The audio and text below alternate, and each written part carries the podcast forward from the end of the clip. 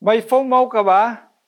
Habang nag scroll ka sa newsfeed, bubungad sa iyo ang post ng isang kaibigan na nag enjoy sa kanyang weekend getaway sa beach.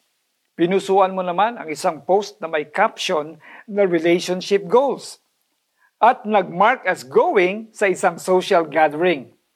Para hindi mahuli sa uso, makikisali ka rin sa trending tweet at panay comment sa viral videos. Nagwo-worry ka ba na may nangyayaring maganda o exciting sa mga tao sa paligid mo nang hindi mo alam o na hindi mo na-experience? O naitanong mo na ba sa sarili mo kung bakit hindi ganon ka-exciting ang buhay mo? Kung oo, marahil ay nakakaranas ka ng FOMO o fear of missing out. Ayon sa psychology experts, ang FOMO ay maaring mag-lead sa kalungkutan at depression. This fear drives us to compare ourselves to others in a negative way.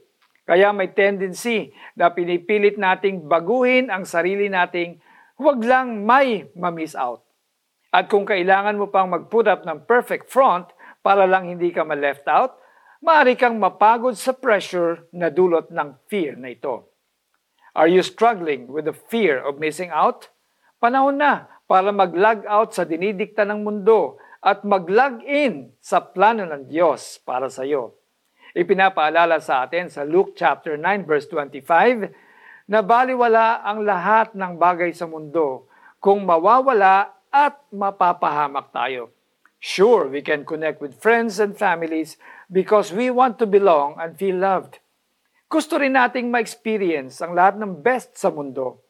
Jesus will let us experience those things without the pressure of conforming to this world. Fear not. Tayo po'y manalangin, Panginoon, salamat po.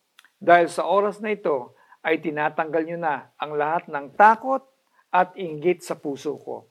I appreciate lahat ng mayroon ako ngayon na galing sa inyo. I trust that you will supply all I need according to your riches. Amen.